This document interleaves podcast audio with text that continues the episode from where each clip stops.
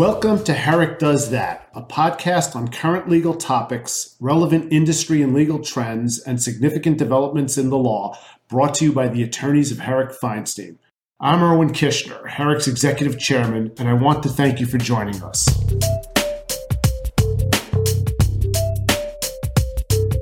Hello, this is Mitch Korbey, head of Herrick Feinstein's land use team, which includes urban planners and, and lawyers, and it's a wonderful group working throughout the city. Today, I have the pleasure, the great pleasure, to be speaking with Eric Kober of the renowned think tank, the Manhattan Institute, about Mayor de Blasio's plans to change the city's zoning rules to prohibit hotels in New York. From the late 1980s to 2017, Eric was a top urban planning official with the city's planning department serving from the end of the Koch administration all the way through to Mayor de Blasio's second term. Eric, maybe briefly introduce yourself, and then I'm going to provide a quick overview of our topic today, and then we can dive right in to this important uh, matter. Thank you. Thanks, Mitchell. So, in terms of uh, my past position, I, I was formerly director of housing and economic and infrastructure planning at the New York City Department of City Planning. I retired in 2017 and currently I am a uh, senior fellow at the Manhattan Institute uh, in New York. And your your position at City Planning, as I kind of characterize it, had sort of a wide ranging portfolio. But I'm interested in particular how you began the dialogue about limiting the development of hotels in the city. But let me just sort of begin by saying, in, in a general way, hotels have historically been permitted in New York in all commercial zones and in the city's largest manufacturing zone, which is known as M1 districts.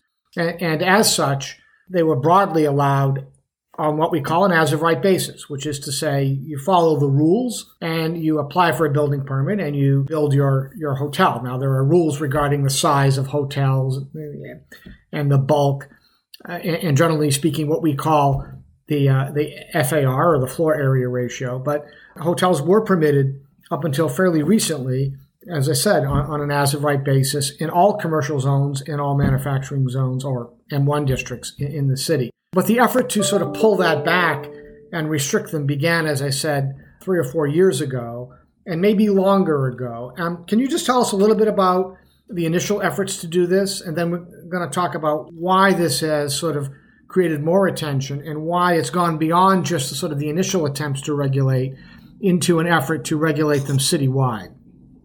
The efforts to, to regulate hotels uh, really go back uh, much more than three or four years to the middle of the Bloomberg administration, about perhaps 2007 or 2008. And as, as, as Mitchell mentioned, uh, hotels were regulated in a very permissive way historically in the city's zoning. However, until the mid 2000s, the city was notoriously undersupplied with hotel rooms. And uh, the hotel industry was dominated by the union, which is known as, as the Hotel Trades Council. And hotels were generally older union, uh, you know, ha- had a union contract and were sort of notoriously costly for uh, tourists.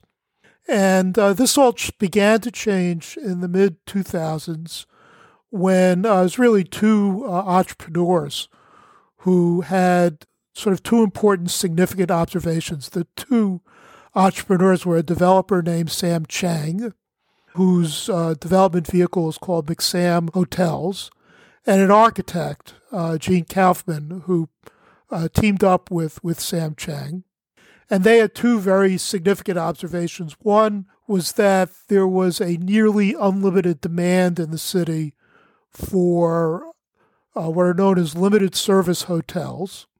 Uh, limited service hotels, and people, uh, most Americans uh, who travel will be familiar with them. They're the kind of hotel where uh, the, the, there there are there there is no restaurant. The breakfast is served in a room where people take breakfast themselves, and uh, but there's no lunch or dinner. Uh, they're limited conference facilities, and these kinds of hotels have proliferated across the United States, uh, but were not really found in great numbers in New York City until uh, Sam Chang and Gene Kaufman began to uh, to build them.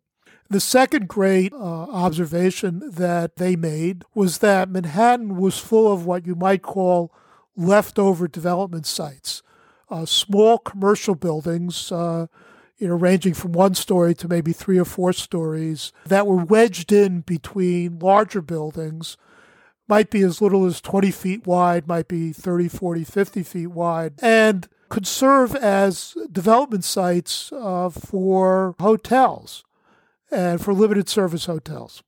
And, and they went uh, out and they began to acquire such sites and to build hotels. And as these hotels began to proliferate, the union determined that these hotels were a threat to you might what you might call its franchise, and uh, that they needed to use the land use process to stop those hotels from being built. They began to, to lobby the Bloomberg administration, and by now we were in the context of the campaign, his his uh, campaign for a third term uh, in uh, 2008 and 2009.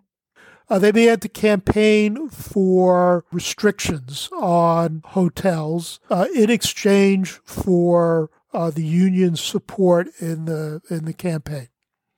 And the Bloomberg administration uh, began to sort of make concessions to the union for a a restriction here and a restriction there, and the the union's preferred restriction was a special permit, which they thought they could leverage through uh, their, uh, again, their political support of city council members to force uh, applicants for special permits to agree to a, essentially not to object to union organizing of their new hotel. So, a um, Eric, a special permit for our listeners is not as of right, requires a lengthy process, including public hearings, and ultimately including the option, and in this case, the necessity of a city council public hearing and vote.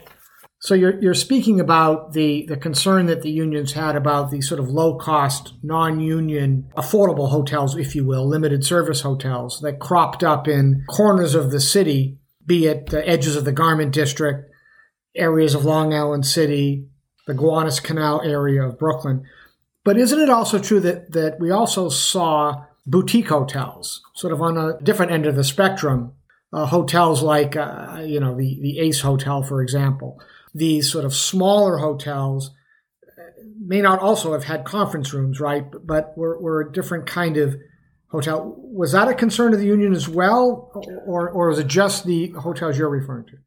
I believe that their primary concern was the proliferation of limited service hotels at a lower price point than the uh, the union hotels could offer under the union contract.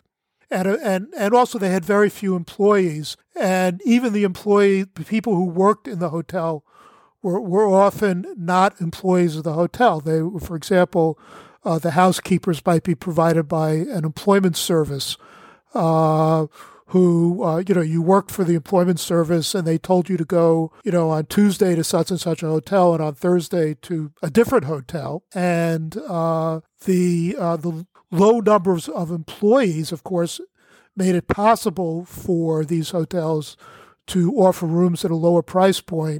And, and the union saw that as, as a threat to their uh, as I said, their their continued ability to dominate the the hotel sector in in the city. So, as a general proposition, though, when the city starts thinking about zoning rules and, and zoning amendments and creating, as is the case here, a new special permit, and we'll talk about how it began and where it stands now, doesn't there have to be a a land use or, if you will, zoning reason for coming up with the new rule. What you're talking about is an interest group, this union. You're talking about something that's got nothing to do with zoning per se. I get their concern, but what does it have to do with land use planning and the institution you worked for, the planning department? Uh, well, that was a major concern among planners, you know, and, and generally special permits are intended to sort of uh, regulate a bad thing. So that, for example, uh, zoning requires in a lot of cases special permits for public parking garages.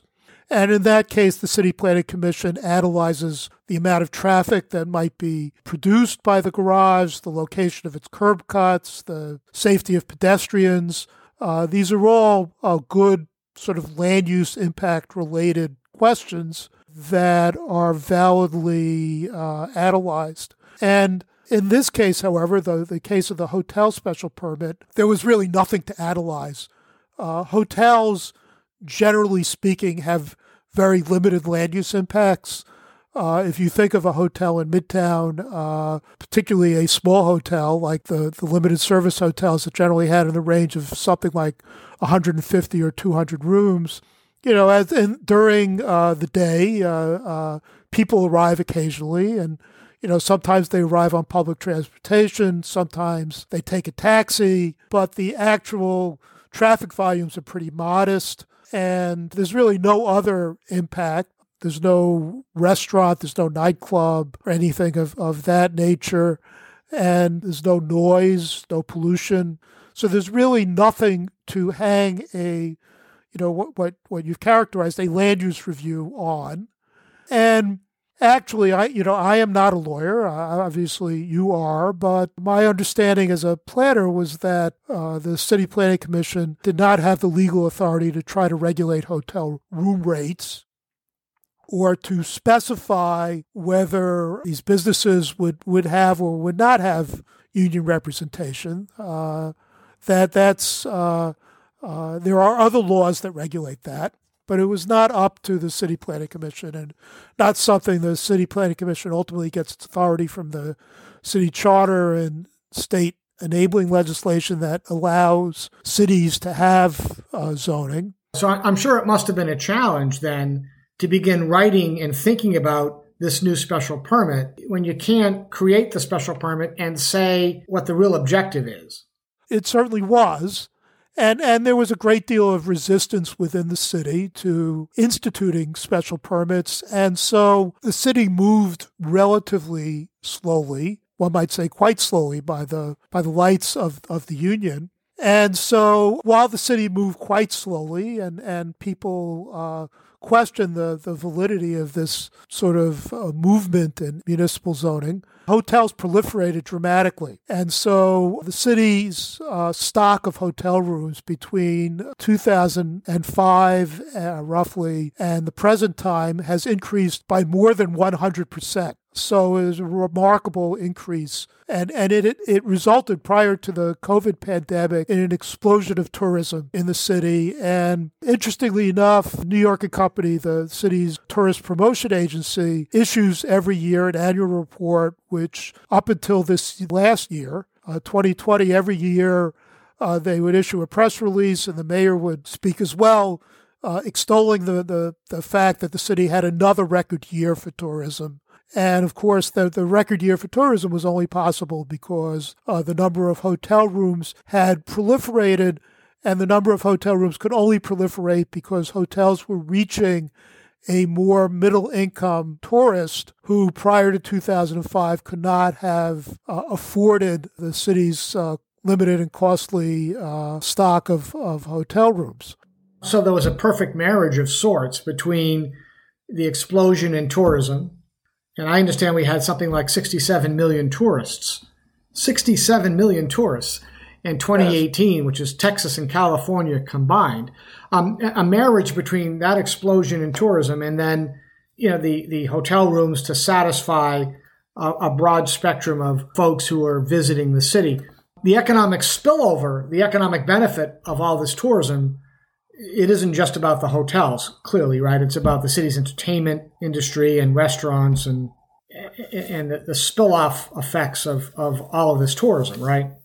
Yes, it created a virtuous circle in which the, the more hotel rooms that were constructed, the more hotel, the more tourists came to the city, uh, foreign and, and domestic tourists, and uh, jobs proliferated in in restaurants, which uh, became a major growth industry in the city and in uh, entertainment, cultural institutions, all of which became huge economic generators. And of course, this has all crashed in 2020 as the city has, you know, a major reason uh, why the city has lost hundreds of thousands of, of jobs in 2020. And so, you know, we we now sort of have a, you know, given the number of people who've lost their jobs, uh, a very good idea of the the impact of of tourism in a positive way uh, prior to 2020. So, what, what you characterize as a, as a virtuous circle, a phrase which I really like, is one that's not seen, I guess, as virtuous by a certain segment, which is to say the interest group that wants to put a halt to hotel developments. Now, this desire to put a halt to hotels began, as you said, back at the end of the Bloomberg administration. So it's not something that's new. And you also said it sort of there's been this, my words, a drip, drip, drip of new regulation. So they began with an effort to uh, create the special permit in East Midtown when that part of the city was rezoned. Curious that we sought to make sure that uh, new office buildings could go up so that top uh, corporate offices could be here in the city and we could compete with other cities. We wanted that, but at the same time, we were restricting hotel developments, which doesn't seem to make sense with what else was the the other objective of that rezoning. But it began there, right? And then not long after that came the next special permit, which was in manufacturing districts. So first East Midtown, and then I, I gather second uh, M1 districts. Has anyone applied, to your knowledge, for any one of these special permits, either in East Midtown or in the manufacturing zones? No, actually, many more special permits have been created in, in smaller areas. And the, to my knowledge, there has never been an application uh, for any of these special permits. And, and the reason is pretty easy to understand. The, the hotel, it, it's not possible to operate uh, a limited service hotel uh, under the union contract. It's simply not possible. And so uh, the the only kind of hotel that would want to uh, apply for one of these special permits would be the kind of conventional full service hotels that uh, the union represents, and very few of those hotels are being constructed. I see. Why is this union so powerful? The union is so powerful because it is politically active and because of the nature of its work. There's always a bunch of hotel workers who are off shift because they, you know, they, they work around the clock and seven days a week. So if you hold a public hearing on, you know, for example, on, on, on Wednesday morning, as the City Planning Commission does, or, or, you know, the City Council also holds weekday hearings uh, they can turn out a large number, hundreds of hotel workers in support of their of their position.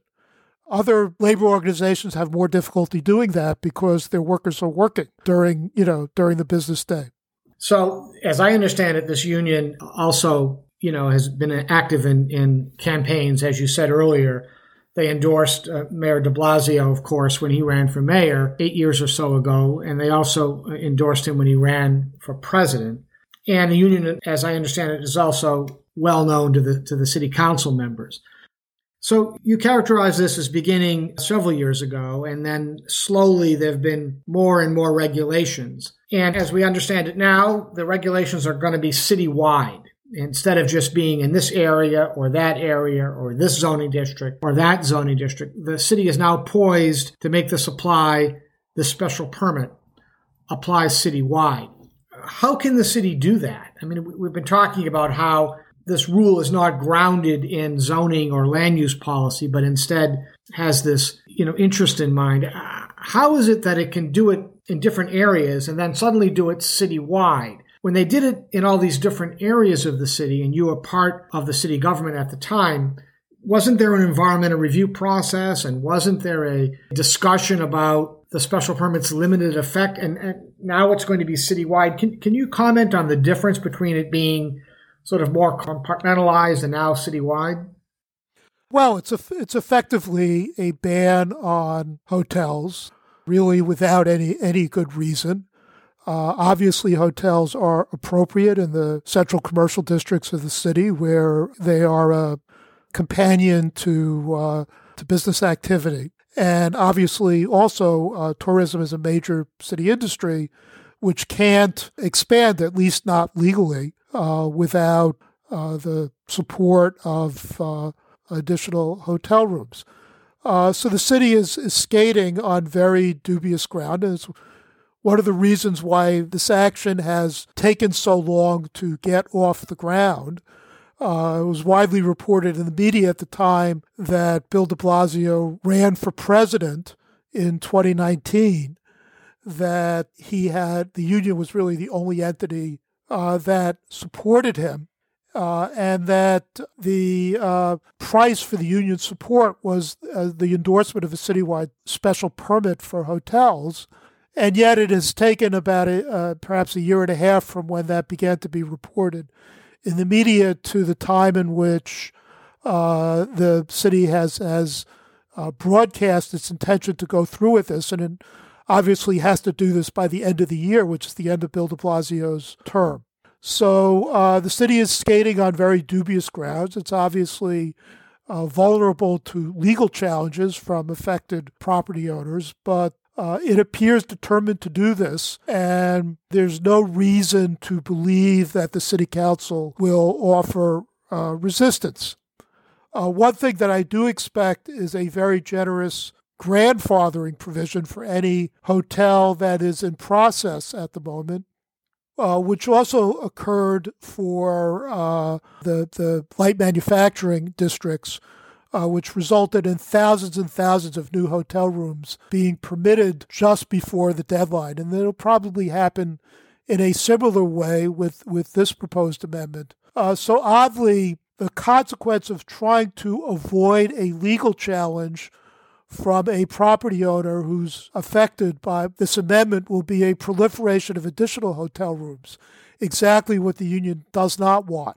Right a, a growth in, in those very rooms that tend not to be union, the ones you were referring to earlier. I suppose it's also possible that, assuming this as is likely moves forward, tourists are going to still, God willing, come to New York once we, you know, move move out of the public health crisis. They will still want to come and, and presumably will look at alternatives, whether it's Airbnb or hotels just outside the city. Can you just, in the remaining time, comment on what it will mean ultimately to have this ban in, in, in effect? What will it mean for the city? What will it mean for tourism and the city's economy, which is in large part reliant on the very industries that, that uh, benefit from hotels? Well, the, the effects are going to be long term. At the moment, the city has a huge surplus of hotel rooms and will have a bigger surplus of hotel rooms as a result of the rush to beat this deadline. So, in the short term, the city will be well supplied with hotel rooms. But as time goes on, if tourism continues to grow as it has continued over uh, you know the period between 2005 and 2019, the demand for hotel rooms will catch up with the supply of hotel rooms, and at that point, of course, the city will be unable to, to add hotel rooms. And I think that uh, obviously Airbnb could be a beneficiary of that because uh, uh, Airbnbs are not for uh, zoning purposes hotel rooms. They're, they're rooms that people rent out in their homes. Uh, yeah, I think there's a probably a, a, limited potential for the expansion of Airbnbs. The uh, uh, the city has has uh, the state have, has passed laws which uh, effectively prohibit uh, renting out whole apartments as Airbnbs. And I think that one thing that's likely to happen is that it'll be done illegally and that uh, you'll see a proliferation of apartments uh, being converted and, and uh, there will be somewhat of a uh, sort of whack-a-mole enforcement effort where the city tries to find these apartments that are being illegally converted to hotel rooms. Uh, the people who are in the business of illegally converting hotel rooms will uh, find other apartments that the city hasn't found yet, and you know there will be a uh a really uh, uh, detrimental underground hotel room business, which won't pay taxes, won't follow labor laws, and will take dwelling units out of circulation in, in the housing market. And I think that obviously the availability of jobs, particularly uh, the sort of low skill jobs in, in housekeeping and janitorial jobs that you see in hotels, uh, which are available to people with uh, lesser levels of education at the $15 minimum wage, of course, that the city uh, has uh, instituted. Uh, the, the people in, in that category will have fewer jobs available to them.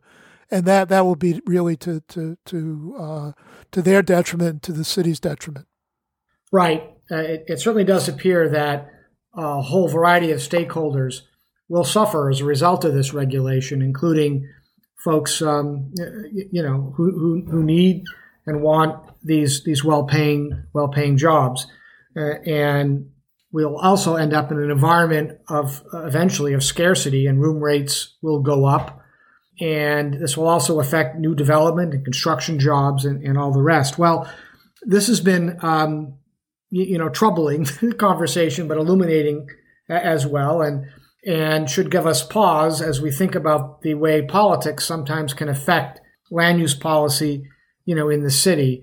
And I, am aware that folks uh, within government have tried to raise alarm bells about this, and yet it does seem that it's moving forward. Well, uh, thank you, Eric. We've been talking with Eric Kober, who has had a long and storied history with the city's planning department and now is at the Manhattan Institute.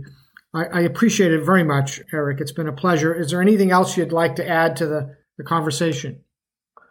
Well, I think that New Yorkers who are are uh, concerned about uh, this this sort of misuse of the zoning power for uh, purposes that that it, it is not intended to be used for uh, should let their their council members know and let the mayor know that they are concerned. And you know, the best way to get get better policy is is for the public to to let their elected officials know that these kinds of of shady uh, political deals are are not acceptable. Thanks, Mitchell. Great. Thank you. Thank you so very much, Eric.